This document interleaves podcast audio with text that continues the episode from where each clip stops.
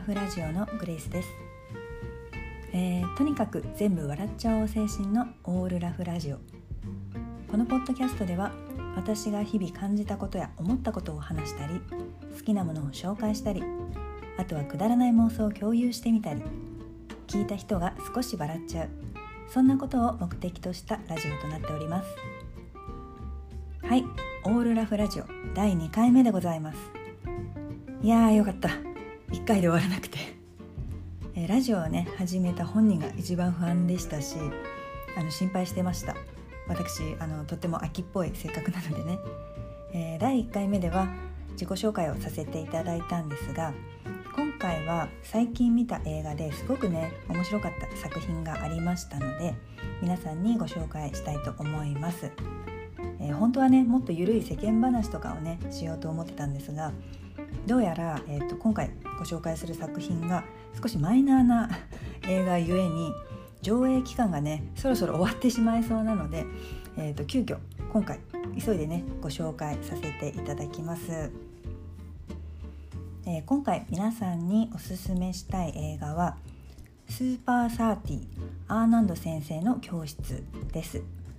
これね、勘のいい方だとすぐわかるかもしれないんですが、インド映画なんですよ。で、インドでは2019年に公開された作品らしくて、実話を元にしたストーリーなんですが、結構教育業界とかですごくね好評だったらしく、日本では今年の9月から限定した映画館で、全国的にっていうかちょっとね映画館を限定して公開されている作品になります。で、あらすじをざっくりお話ししますと、貧しい家の出身だけどすごく勉強が好きで、数学がねめちゃくちゃできる優秀なアーナンドっていうね、青年がいるんですけれども、その数学がめちゃくちゃできるってことでケンブリッジ大学への入学許可、入学権利を獲得するんですね。なんですが、そのケンブリッジまで行くのにお金がかかるじゃないですか。で、お金がないせいで、そのケンブリッジ大学への進学をね諦めてしまうんですけれども、ただねアーナンドはそのお金持ちだろうが貧乏だろうが学ぶ権利は平等にあるっていうね考えから、貧困層向けに自分でね無料塾を開くんですね。で、その塾の生徒30人いるんですけれども、生徒30人とともに、世界三大難関と言われているインド工科大学っていうのがあるんですけど、その大学合格を目指していくっていうね実話を元にしたストーリーになってます。もうね結構映画序盤から結構面白くって、やっぱり頭のいい人って発想力が豊かというか、物事のね見方がやっぱり凡人とはちょっと違うんですよね。本当になんかね、まずアーナンドが勉強がしたくて学術誌を読みたいんですけど、もちろんねお金がないから買えないんですよ。で、その学術誌を置いてる、大学の図書館があるんですけど、その大学の図書館で学術誌を読もうとするんだけれども、お金がないから大学に通ってないんですね。だからそこの大学の学生じゃないので追い出されてしまうんですね。で、お金がなくて買えないし、大学の図書館でも読もうとしても追い出されてしまうっていう状況で、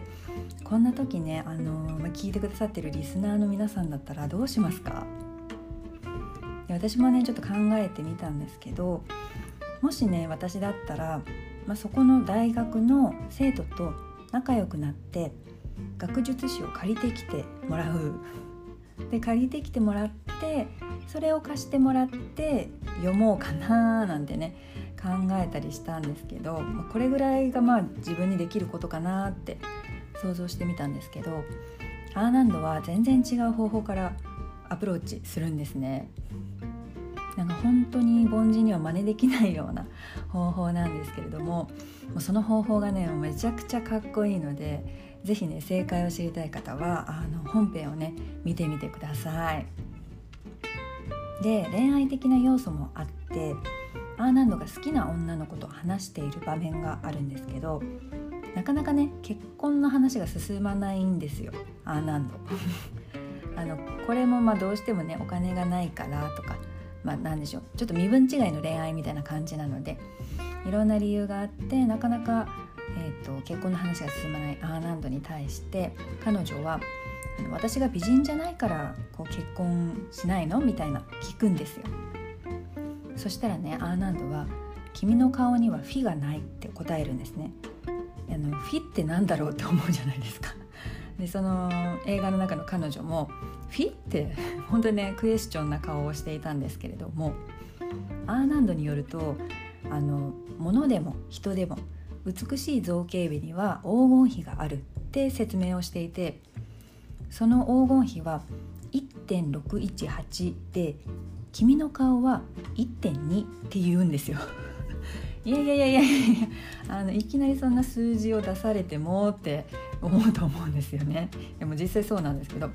でどうやらこのね 1.618 とかっていうね数字がなんかフィボナッチ数列とかいうなんか数学の話になってくるんですけど、そういう数列の話らしくて、モナリザとかはその黄金比に沿って描かれているらしいんですけどね。本当にねなんか結婚の話から造形美の話になって、そこから 1.618 のフィボナッチ数列の話になって、どういうことって話になると思うんですけど、数学が好きで得意な人の考え方や発想って、私数学すごい苦手だったので本当にねよくわからないんだけれども、でも発想がすごいね自由というか、少しなんでしょう、右斜め横みたいな上右斜め上みたいな、本当そんな感じでね面白いなと思いながら見てましたね。で、アーナンドがね無料塾を開くまでにもね、なんかいろいろね吸ったもんだあるんですけれども、そこはねちょっと割愛させていただきます。でアーナンド先生が無料塾を、開いて、生徒たちがねたくさん集まるんですけれども、集まった生徒たちに、本当に集まった生徒たちがね本当に見るからにね、貧乏な子どもたちが、無料塾ですから貧乏な子どもたちが集まってきて、本当にね髪がボサボサだったりとか、服はボロボロで結構汚れてたりよれてたり、なんかしわくちゃみたいな感じでね、なんだけど、みんなお勉強が好きで、本当にねその無料塾がある村から、すごく遠い村からね、いろんな方法でアーナンド先生の元にやってくるんですね。でその先生が、生徒一人一人に、どうやってここまで来たんだって聞くシーンがあるんですけど、その中のね生徒の一人がバスで来ましたって生徒が答えるんですね。でそれに対して先生はバス代はどうしたんだって聞くんです。でそしたらその生徒、なんと鶏を20羽盗んでそれを売ってお金にしましたって答えるの。もう嘘でしょって私思っちゃって、もう映画見ながらちょっと半笑いで、いや嘘でしょって思ったんですけど、いや盗みはね絶対にしちゃいけないことなんですけど、いや頭よって思いましたね。知恵を絞るって多分こういうことなんだなって、本当にね絶対に盗みはしちゃいけないことなんですが、すごくね勉強がとにかくしたいっていうね強い意志、その生徒の強い意志が伝わってきますよね。で本当にね、インドの文化とか、なんかそういう社会情勢がどういう風になってるかはちょっと私詳しくはないんですけど、いやなんかもう本当勉強したいけれども、その無料塾に行くまで、歩きではいけない、車もない、バイクもない、自転車もない、バスでしか行けない、でもバス代出せるお金がない、さあどうするってきっとこの生徒は考えたんでしょうね。いやそこからねこう知恵を絞って、バス代をどうにか作ったっていうことだと思うんですけど、いやすごいな、盗みはしちゃいけないんですけど、いやすごいなって普通に思いましたね。なんかそういうなんか集まった生徒たちもみんなね頭いいから、結構発想がすごくね面白いんですよ。でアーナンド先生はなんかね塾ではあるんですけど、なんか公式とか用語とかそういったものを覚えさせたりするような教え方じゃなくて、考えるコツを教えたりとか、生徒たちの想像力、イメージする力ですね、それを引き出すような、そんなねなんか問いかけとかをすごくしてくれて、そういう教育方法だから、なんか学んでいる先生からいろんなことを教えてもらったりとか、学んでいる生徒たちがものすごくね、なんか楽しそうだし、どんどんね成長していくんですよ。でやっぱりね、そういうのを見ていると、なんか見ているこっちまでね、すごくね胸が熱くなる感じでしたね。いやすごい見てて気持ちがいいというか。でね、大学の入試当日までもうね、結構なトラブルとかハプニングがたくさん起きて、本当に大変なんですけど、無事ね一応生徒たちはみんな受験ができるんですよ。でこれちょっとね、本当にちょっとネタバレなんですけれども、合格者がねもちろん出るんですが、まあね誰が合格したかっていうのはぜひね本編で確認していただければと思います。久々にねアクション映画とかアニメ以外ですごくね胸が熱くなった映画でしたし、私ね今までインド映画をちゃんと見たことがなかったので、すごくね作品の中で使われている音楽、インドっぽい音楽なんですけど、音楽だったりとか、なんかシーンのこう表現の仕方とか、あとはインドの習慣とか挨拶とか、なんかそういった少しねインド文化っていうのをちょっと知らないと、あれこの行動ってなんかどういう意味があるんだっけみたいな場面もねあったので、なんかそういったものがねすごく新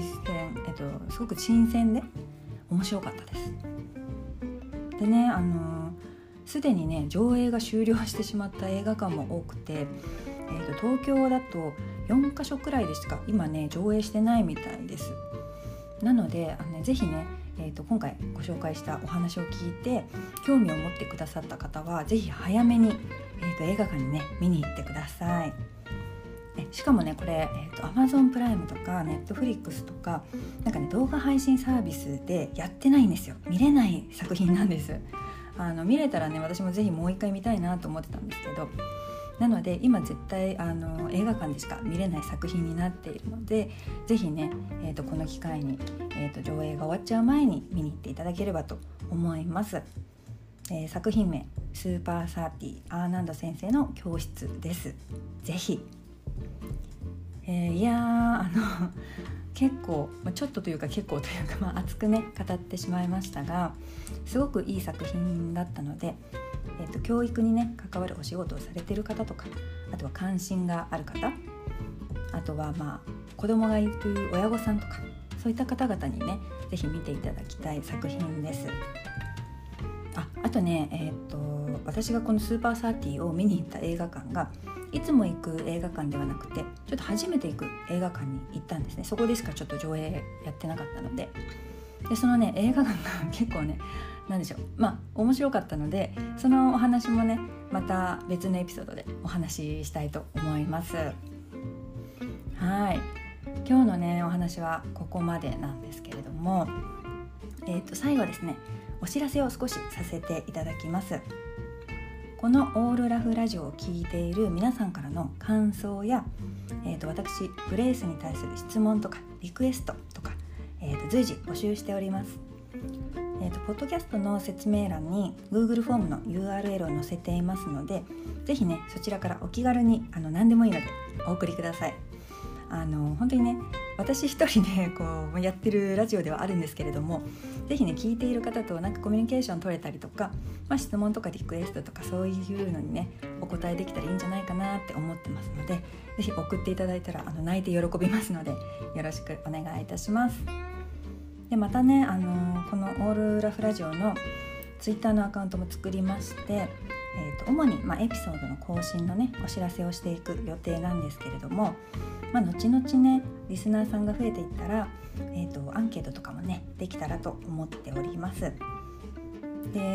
Google フォームからちょっとね感想を送るの恥ずかしいなっていう方は、ツイッターで感想をつぶやいてくれる方とかはハッシュタグ、カタカナでオールラフラジオをつけてくださると、私もねエゴサーチとかしてみようかなと思いますので、見つけてねまた泣いて喜びますので、ぜひよろしくお願いいたします。それでは今日も最後まで聞いてくれてありがとうございます。また次のエピソードでお会いしましょう。バイ。